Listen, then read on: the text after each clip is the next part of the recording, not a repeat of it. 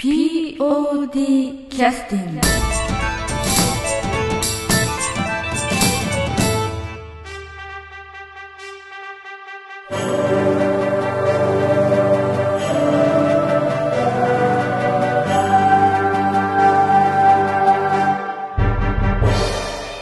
はい、えー、劇団 POD のポッドキャスティングを始めさせていただきます。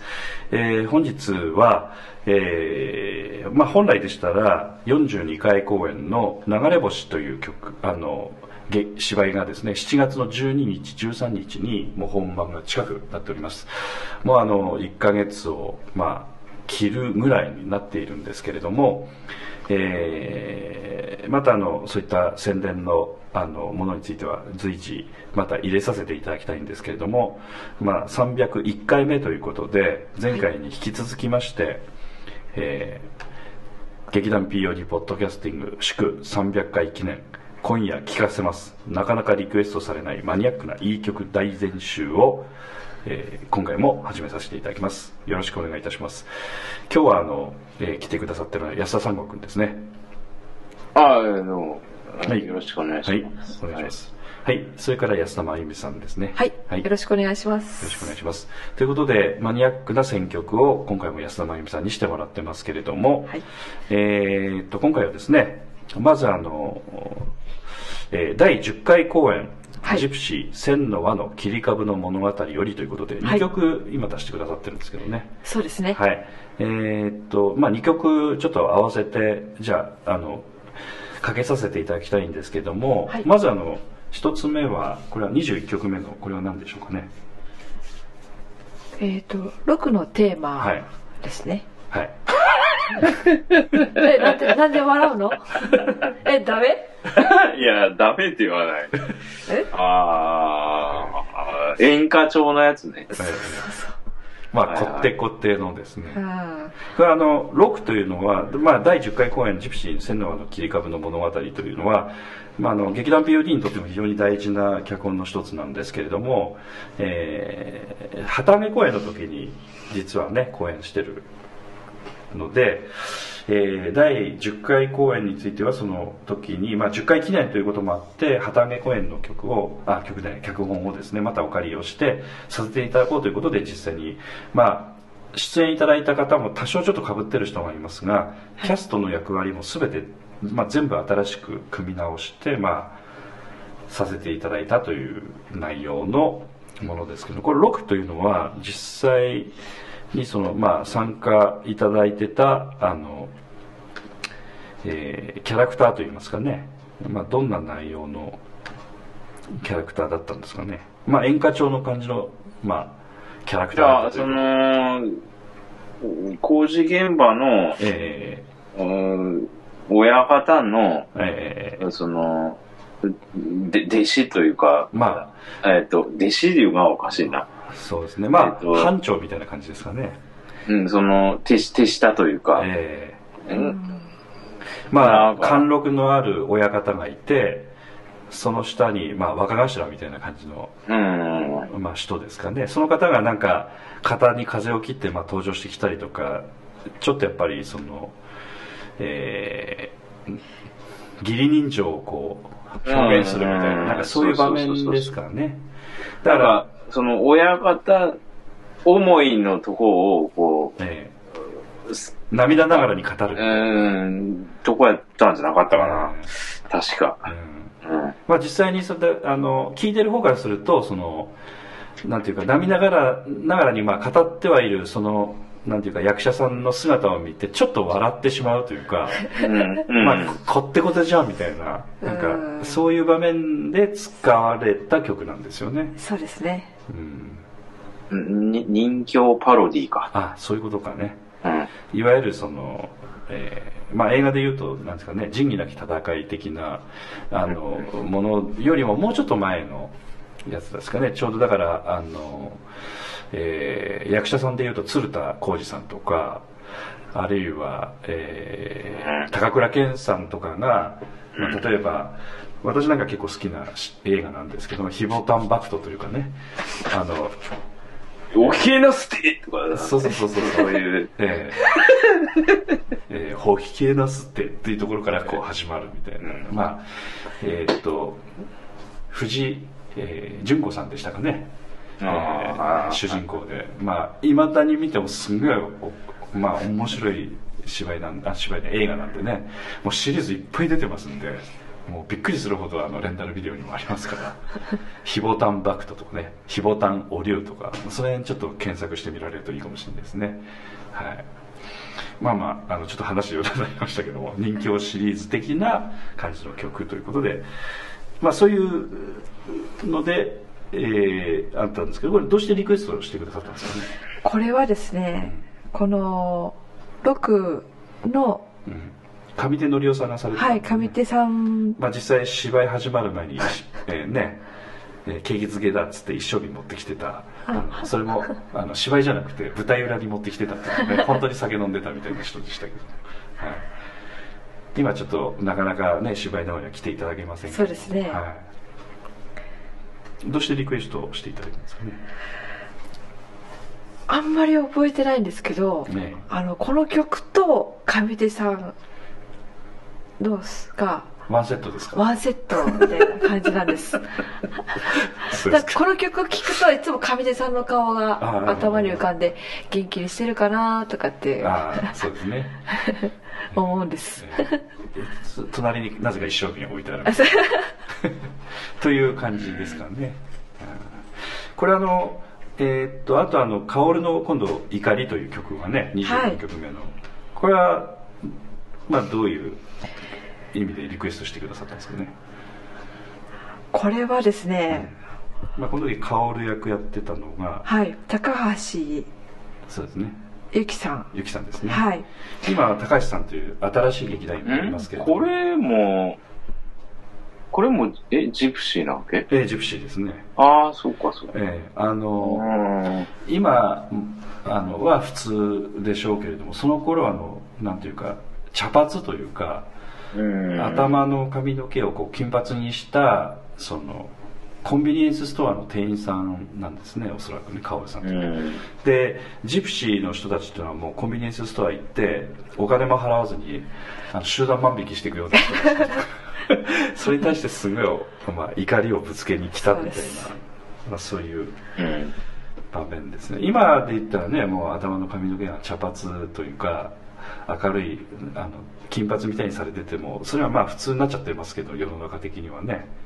まあこの頃はちょっとあのヤンキー的な、うん。まあそういそう人がまあバイトしててみたいな感じでまあその人がパンを取り返しに来た時に多分ですね、ええ。これは最初は曲がなかったと思うんですよ。だいぶ後からなんか曲つけた方がいいんじゃないかみたいな、うん。誰かがそんなことを言い始めえて、え。で、後からできた曲で、あそっか。それちょっと今今思い出しましたけど本番に本番につけたんじゃなかったっけこれ？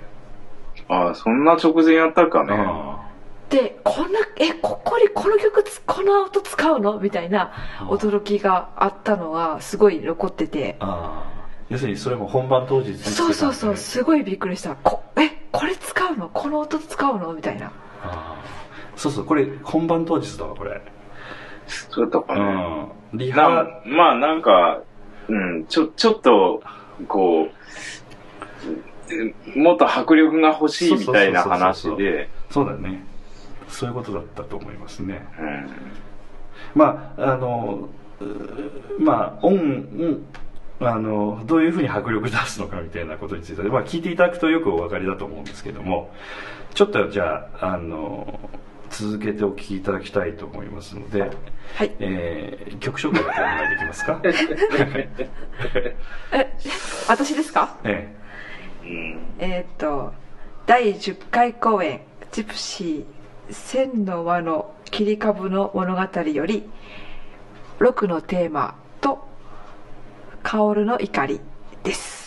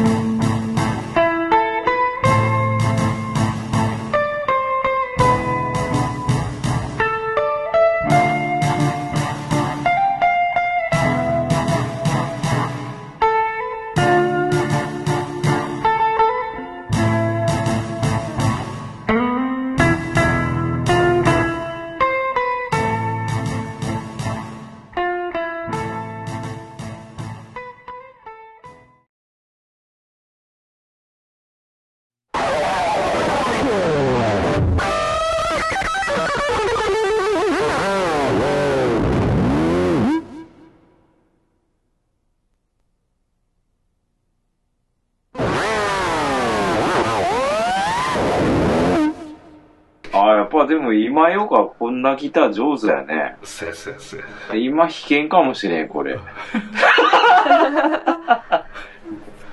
ということでね、あの、はい今、えー聞いていただきましたけど、すはいまあ、最初の、えー、6のテーマについては、あの、まあ、曲の紹介の時でもちょっとお話しさせていただきましたが、もろ、やっぱ、そういう感じですよね。うんで、えーっと、まあ、曲聴きながらちょっと話聞いてたのでは、この後のゴエルモンロックという、えー芝居をさせていただくんですけれども、まあ、だいぶ後になって10年ぐらい後でしょうかね。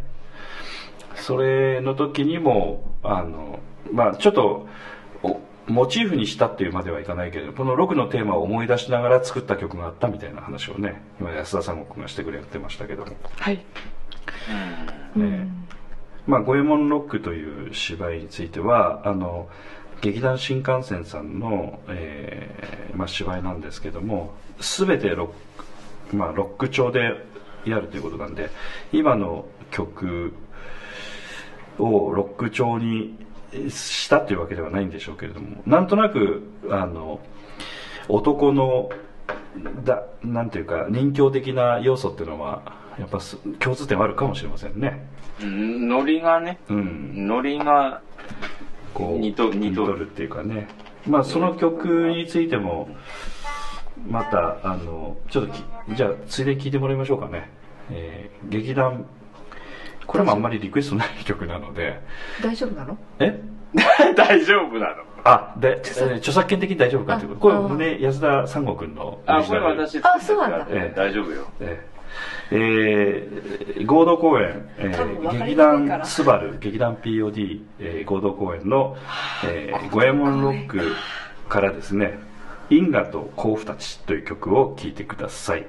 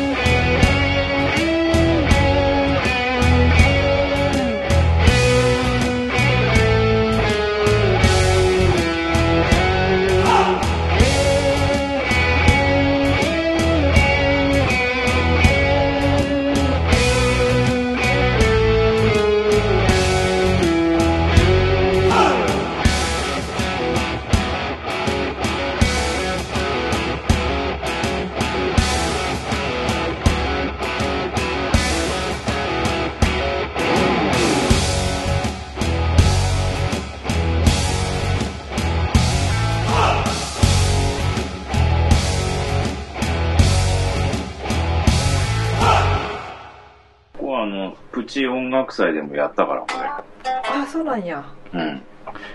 はい、えー曲が終わりましてね今あの安田三悟君もプチ音楽祭でやったという話もありましたけどこれなかなかやっぱり雰囲気やっぱりなんとなくさっき言ってた感じはしますわね、うん。はいで、まあ、ロックつながりということでもないんでしょうけども、これ実際音楽なのか効果音なのかというのは微妙な線引きが、あの、わからないところもあるんですよ。薫の怒りという曲ですけどもね、安田三悟が先ほどちょっと、えー今こんなギター弾けねえやみたいな話もね、言ってましたけれども。あの、まあ、安田三悟君からすると、あの、ロックの、まあ、ハードロックギターっていうのは、どちらかというとフランチャイズみたいな感じなんですよね、自分にとっては。うーん。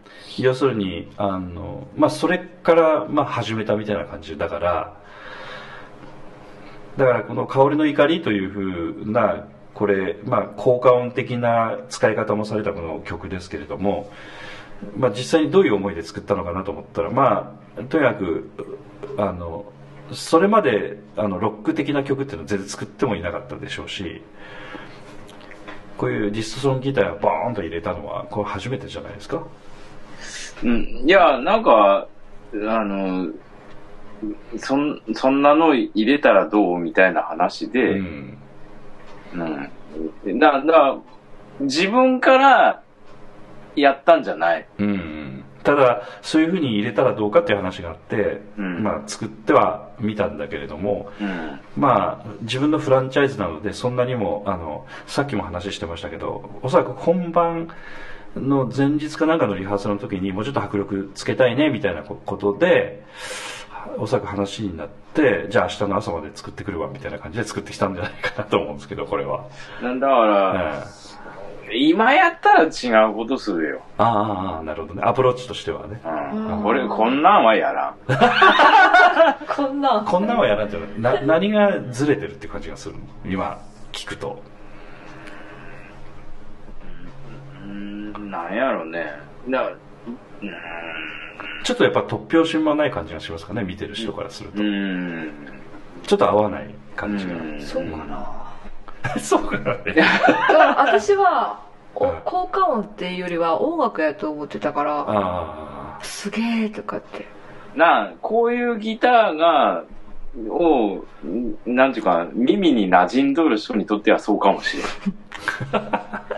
やけど、世間一般的にはあ、これ聞くに流れても意味わからんのよ。あーそうかね。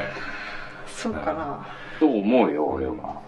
ということであの聴いてる音楽の傾向性が分かったということですね安田真由美さんの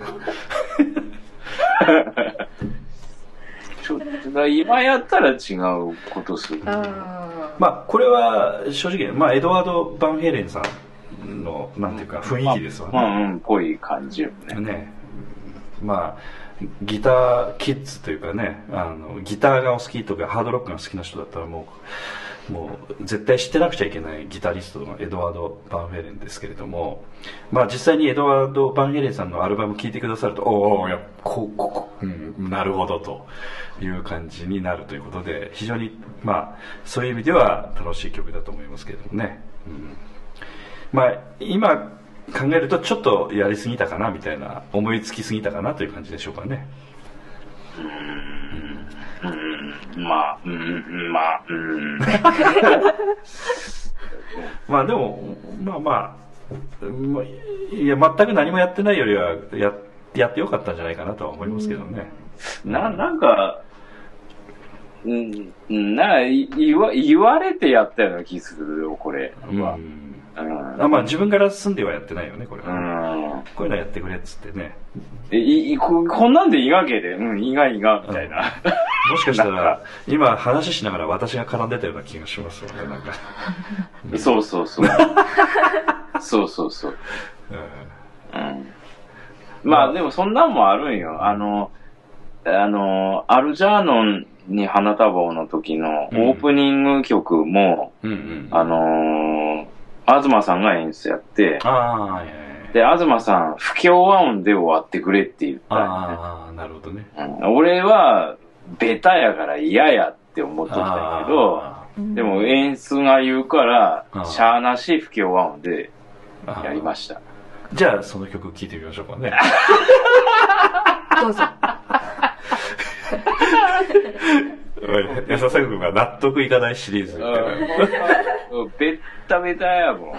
ただあの再演した時も使ってたじゃないですか。え、そうやったっけ？あ使ってた。あね。そうやったっけそれもあ新たに録音し直して。ね あ、そうやったかね。うん。だから本当なんか不思議なもんだなと思ってね、うん。あ、そうやったかね。うん。じゃああ。ちょちょっとやっぱ聞いてみましょうか えいや、あるぐらいじゃ、なんか意図してないのもあるよ。やっぱり。うん、あるある、ね。うん。じゃあまずちょっと聞いていただくのは劇団 POD の第11回公演「アルジャーノンに花束を」より、えー26曲目のオープニング。それから、えーそれに引き続いてですね、えー劇団 POD の、えーとこれは第30あごめんなさい。えーはい、えー劇団 POD の、えー特別公演ですね、はい。えーこれの、え1曲目に入ったオープニング。これ2曲続けてお聴きいただきたいと思います、こ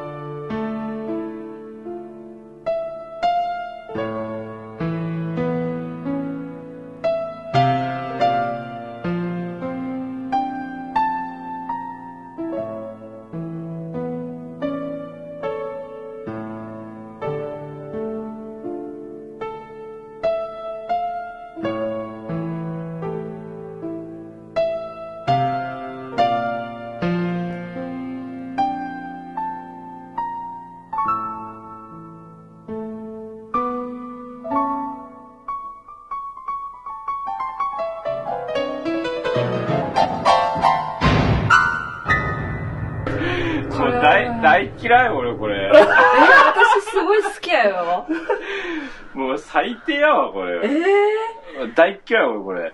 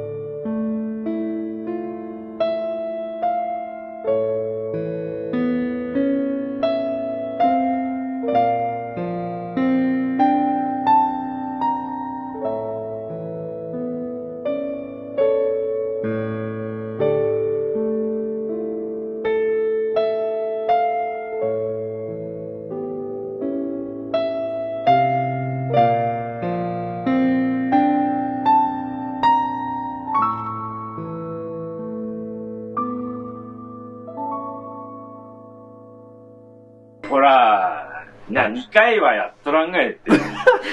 ということで安田さんがかなり主張してる。2回やってなかったねこれはね不協和音ね。やってなかったですね。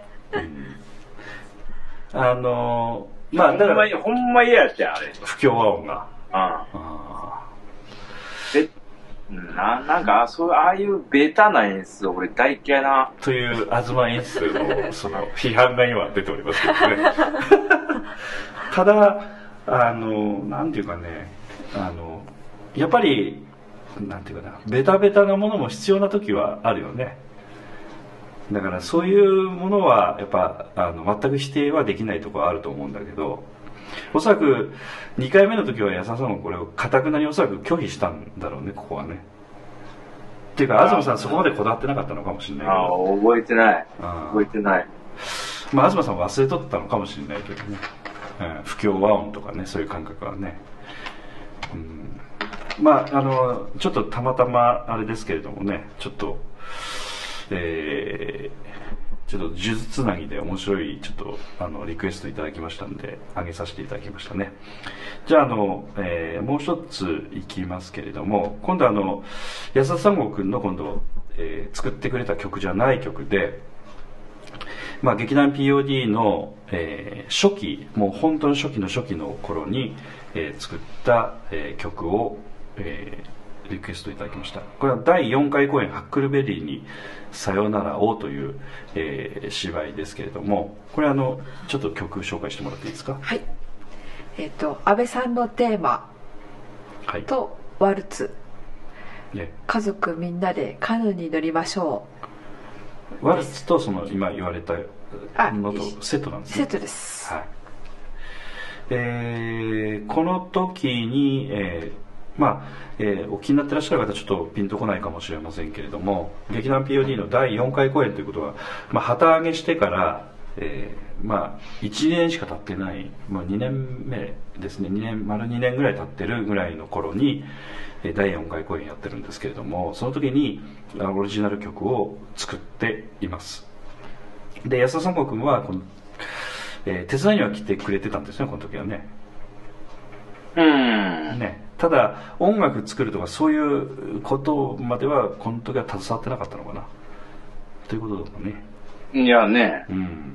なんか受付とか、うん。おああとセ音音響とか、あセットの組み立てとかもやってたの？かなあこの時は音響とかやってたんじゃないかな。なあ、もう覚えとらんけど、うん。うん。えーまあ劇中自作音楽ということで、えー、こんでこの時にですね音楽作ってくれてたのがえーっと小熊す小熊さんですねはい。小熊正義さんです、えー先ほどもちょっとあの、えー前回のですね「狐と宇宙人」の時もですね話が出てたと思うんですけどあのスピーカー電池なんか電池が入ってるスピーカー使ってハウリングを起こして あの小学生を弾かせてたという方なんですけれども、えー実際にこの方が曲を作ってくれてたんですね。えーっとまあこの時曲を作ってくれてたということで、えー説明の仕方が難しいんですけどですけれども1991年に、えー12月7日に公演してますので、えー1991年に、えー曲を作るということはどういうことかというと、えーその頃実はあのパソコンを使って曲を作ってくれたんですねだから、えーマッキントッシュというコンピューターを使って曲を作ってくれてましてあの MIDI という企画ができてきたのはいつ頃ですか安田さん僕知ってます？えーいや、80年代うんじゃないかな、80何年かはわからんけど。うんああということでおそらくね10年も経ってないので企画ができてから。要するにあのあの時あうのん MIDI というえーえっと MIDI というあのアルファベットで大文字で書く MIDI というあ企画なんですかね。うん、そうそうそう。コンピューターとかそのキーボードと言われるああいった電子楽器を制御するための、えーなんかデータのやり取りに使うその企画のことを MIDI っていうんですかね。要は、その、鍵盤のタッチのうん強さとうん。長さを数値化して、うん。そのデータとしてうん。残すと。うん。その演奏を。だから、その弾いた音は、その数値化されとるから、その、ピアノの音にもなるし、フルートにもなるし、いうことなんよね。その企画というかそういう仕組みがでできててうん。あのコンピューターとキーボードをつなげたりとかしながら曲作りができるようになった本当に初めの頃ですよねおそらくねですからその時まあ私正確なことは分かんないですけどその例えば Mac というあのパソコンっていうのは世の中にほとんどなかったので Mac1 台例えば50万とか、プリンターが30万円とか、うん、で何？あのだからそういうコンピューターとか一式なんか揃えたりすると100万ぐらいザラみたいな話がね、えー今はすごい安くなってるのでそういうイメージないですけども、まあ、そんなぐらいの時に要するにあのそういうことができるということが小熊さんの口から聞けてたのであのまた私たまたま演出してましたけどもじゃあせっかくだからオリジナルでやろうよっつって曲を作ったような記憶がありますね、うん、でその時に実はあのえーっと新人として来てくださってたのがこの時主役がですね、えー新谷京子さんという方ですね。はい。であ今あ、そうか、そうか。そうそうそう。そうなんですよ。そっか、そっか。で新もう新人で来てくれたんですよ新谷さんが、うん。ぼ僕、僕役やったよ、ね。そうそうそうそうそう僕あ、そっか。で今その娘さんが劇団 POD の。新人で、今回初めてデビューしますけども第42回公演で。だから4回公演のデビューしたあの娘さんがその42回公演に出るというね。そういう感じですよね。そうなんだね。でその時にデビューしたもう一人が、えー安田真由美さんですねあと南本さん。で南本さんもこの時に、えー今劇団 POD の、まあ、レジェンド扱いされてる南本清美さんですけど、えーこの南本さんもデビューしてる公演なんですね、うんまあいろんなことがちょっとちょっと新しめになったという公演でしたけれども、うん、ちょっとあの聞いてみましょうかね。はい。はい、それではちょっと曲紹曲をちょっともう一度紹介してもらってよろしいですか？はい、えっと安倍さんのテーマとワルツ家族みんなでカヌーに乗りましょうです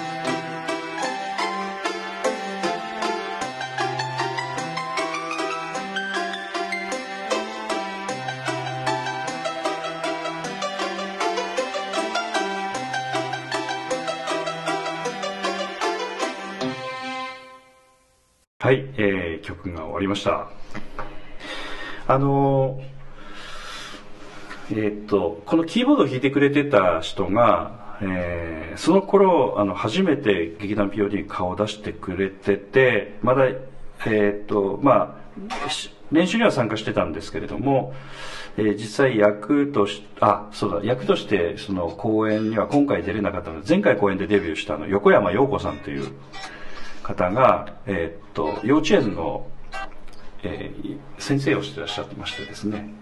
でピアノが得意だということであの小熊さんがピアノ弾けないのでピアノ弾いてくれていただいて MIDI の音源を録音したという、えーそういったことがありましたね。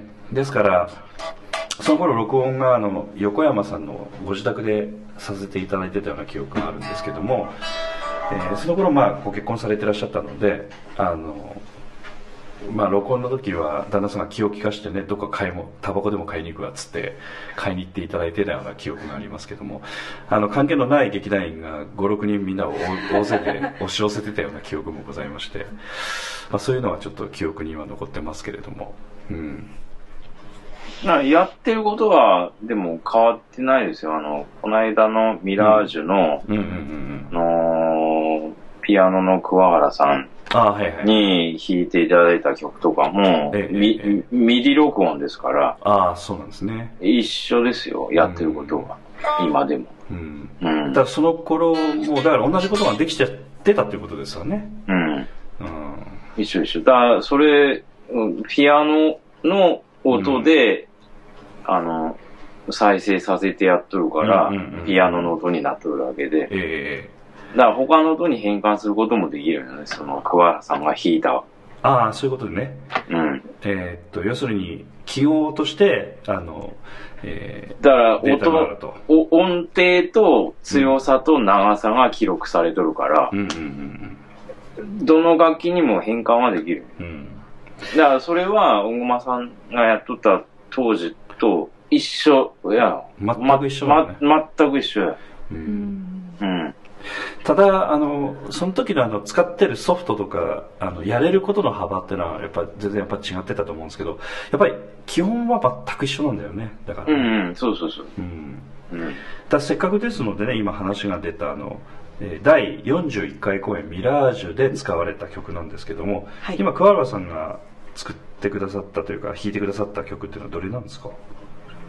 えーっと、えーっと、ちょっと待って、ホームページが、な、2曲、2曲目、2曲あって、えーどの曲いいですかね？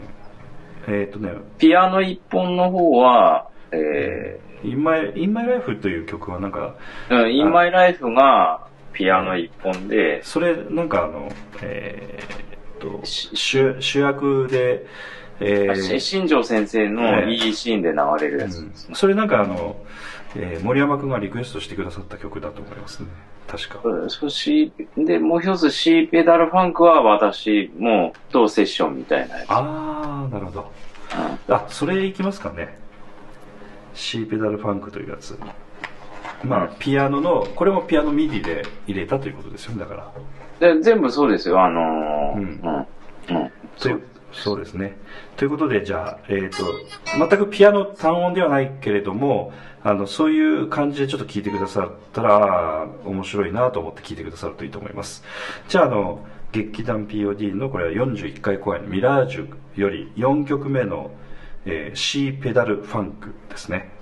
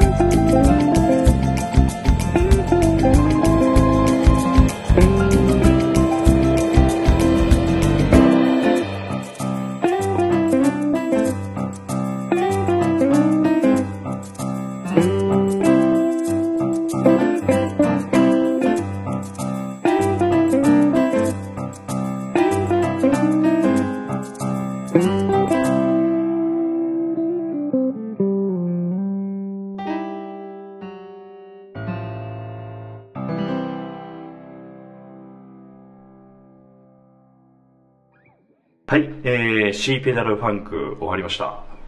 えーっと、これは、あの、なんて言いますか、ジャンル的にはどういう、まあまあ使われた曲っていうのは、これ、あの、し新庄先生の教室、なんか楽しい教室の雰囲気を出すみたいな、そういう場面でしたっけ？確か。そうです。では、うん南本さん、演出の南本さん曰く、んその、え学園生活的ー、です。そそうそう、大学、キャ、キャ、その、キャンパスライフ。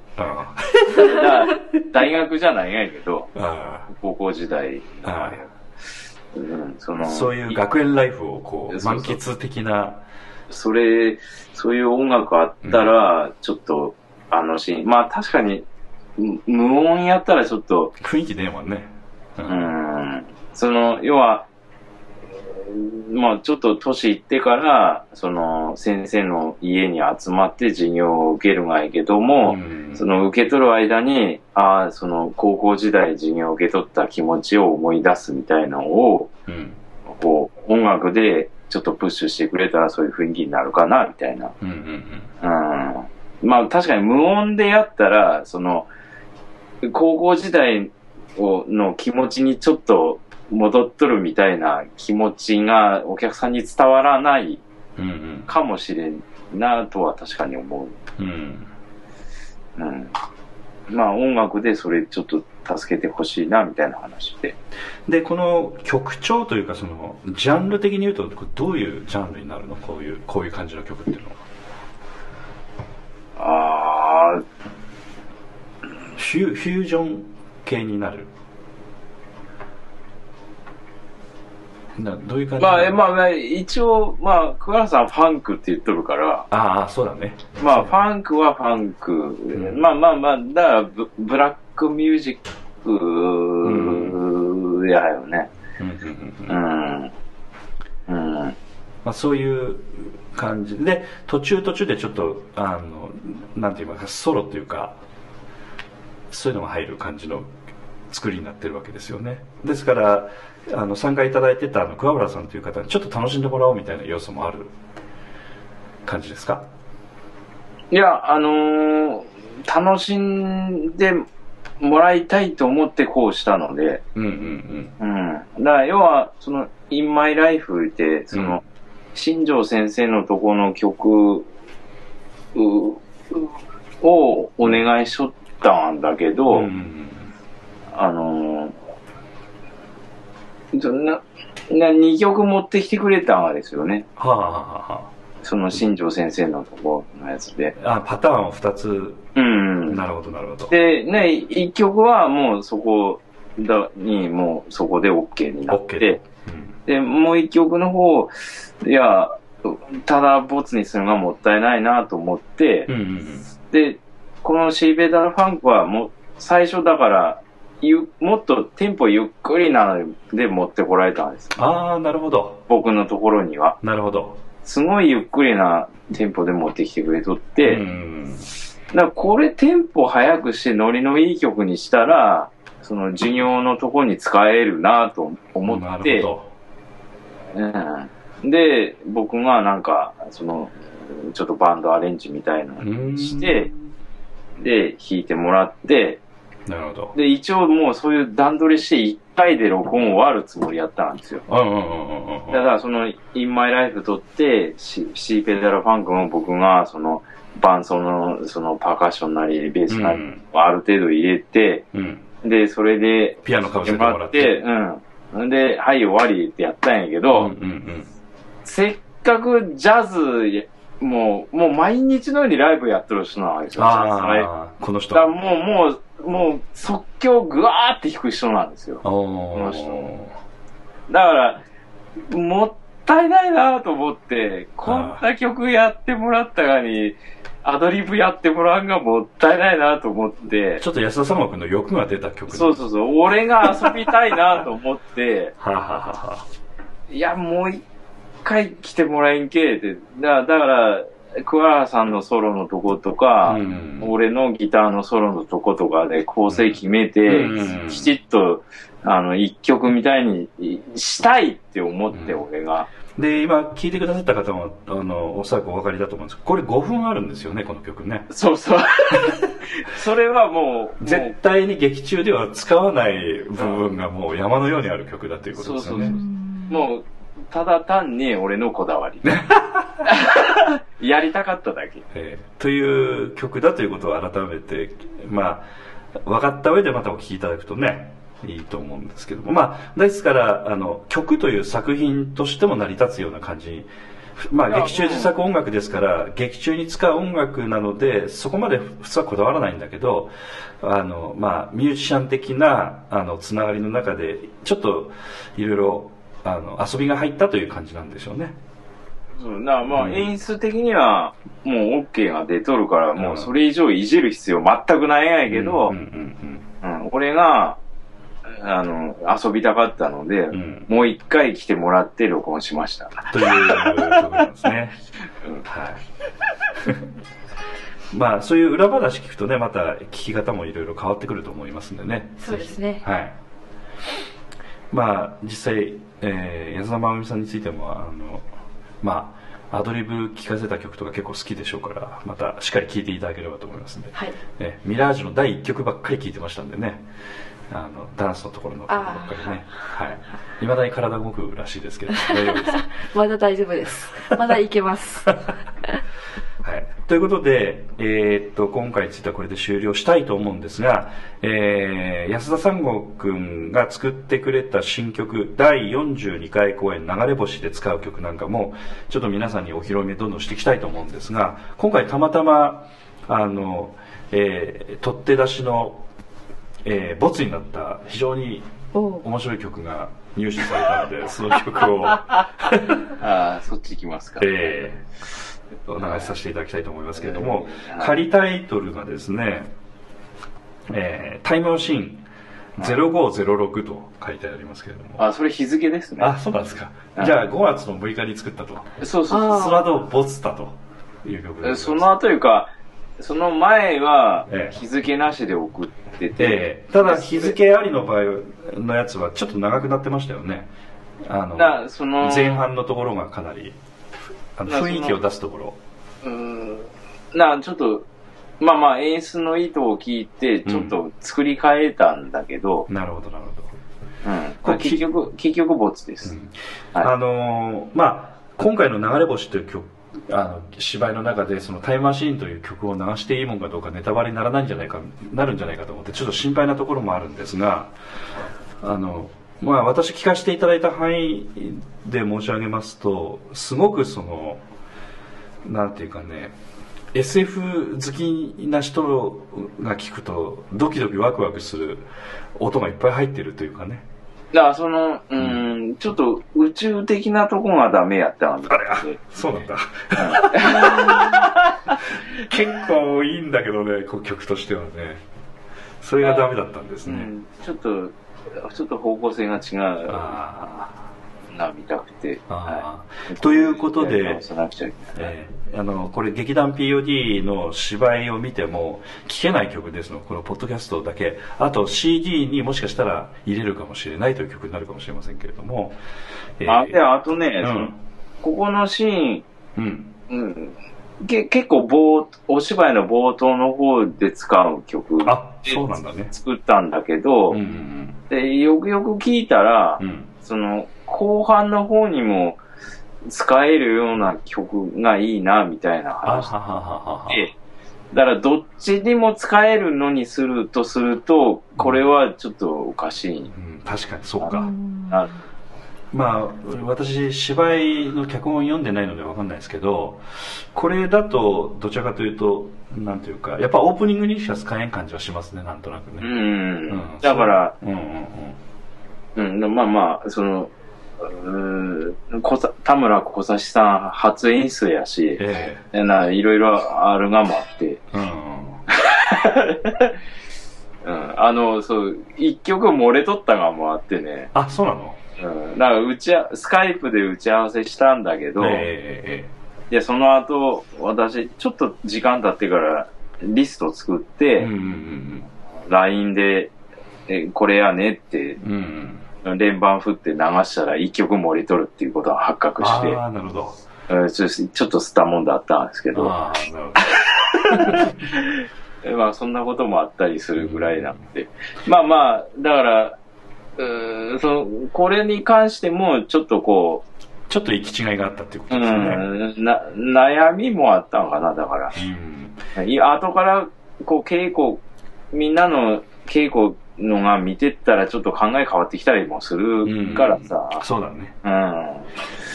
まあ、あの、新しい演出をやるっていうのも、そういう意味では、あの、ちょっと面白いところもあるんだよね、こういうやりとりの中はね。うん。ということで、えーこの曲を、えーお送りをさせていただきます。えー劇ど、団ピュど、どっち、どっちかけるえーまあまあいいけども。あ、じゃあどっちも2曲でいきますか。せっかくだから。ない、ない？えーじゃあない、じゃあ タイムマシーンとタイムマシーン5060っていうのを2曲続けて お送りします。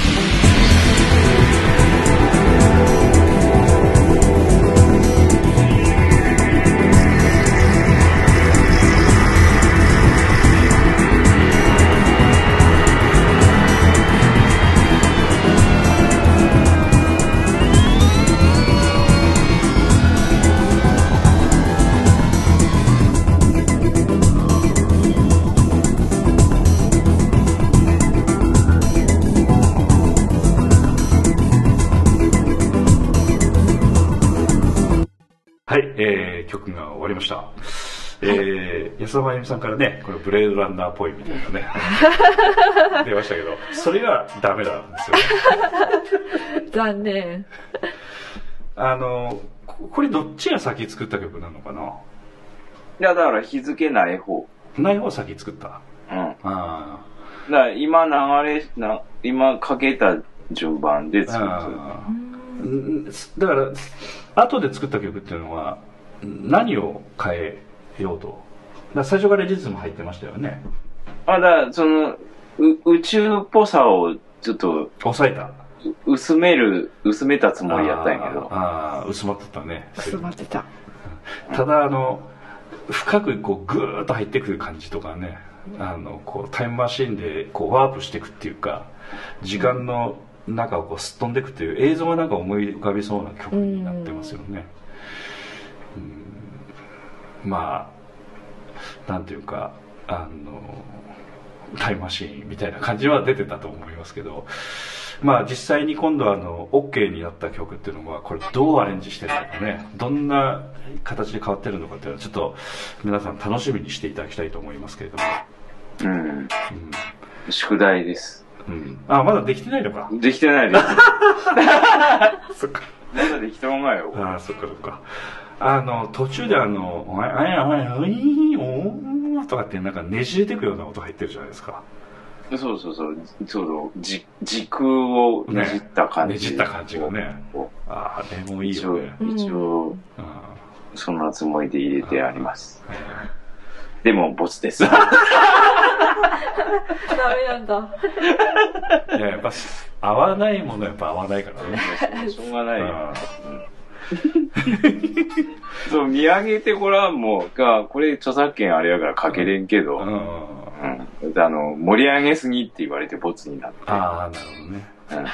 あの まあお話ししていいと思いますのであの一応著作許可をいただいて、まあ、お流しする曲の一つになると思うんですけれどもあの日本が誇るポップスターのね、えー1960年から70年代にかけてもう大活躍されたポップスターの坂本九さんはい。がお作りになって実際歌ってらっしゃった曲で、えなんていう曲でしたっけ？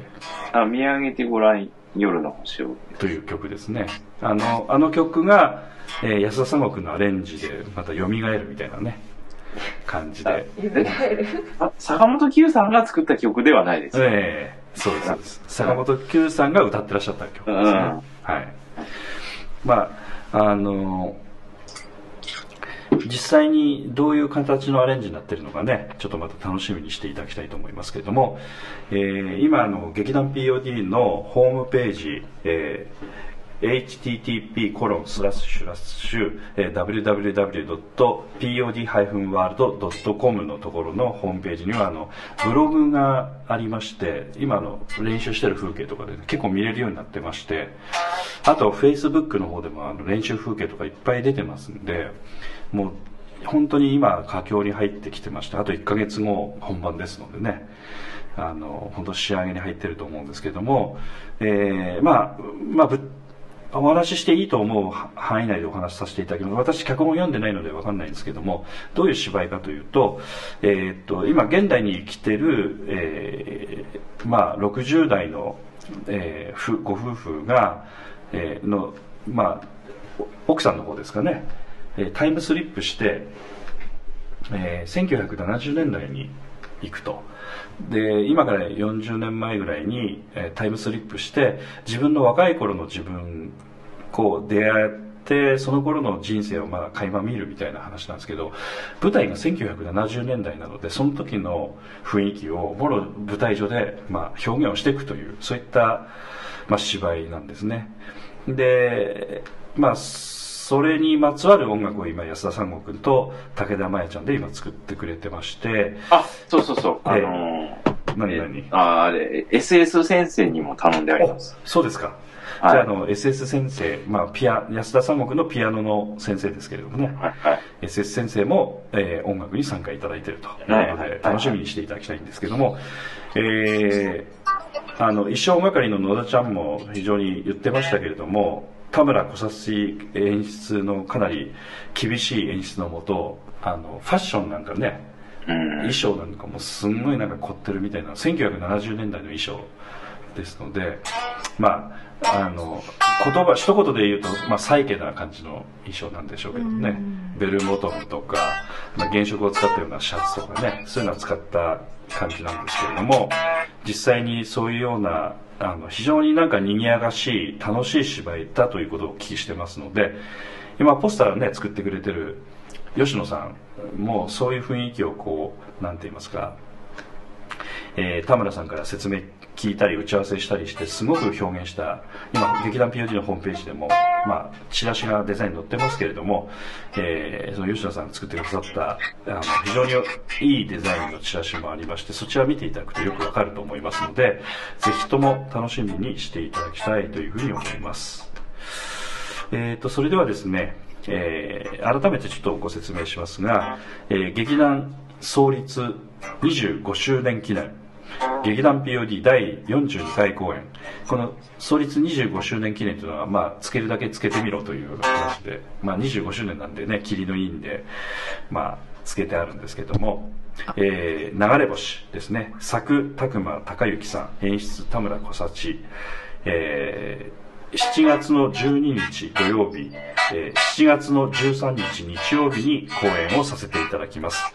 えー高岡市障害学習センターホール、えーチケットの方はあの絶賛発売中でありますので、えーぜひとも購入いただきまして、ぜひご覧いただきたいというふうに思います。えーそれでは、えー第300回記念のですね、劇団 POD のポッドキャスティングをこれにて終了させていただきます。どうもありがとうございました。ありがとうございました。あありがとうございました。POD キャスティング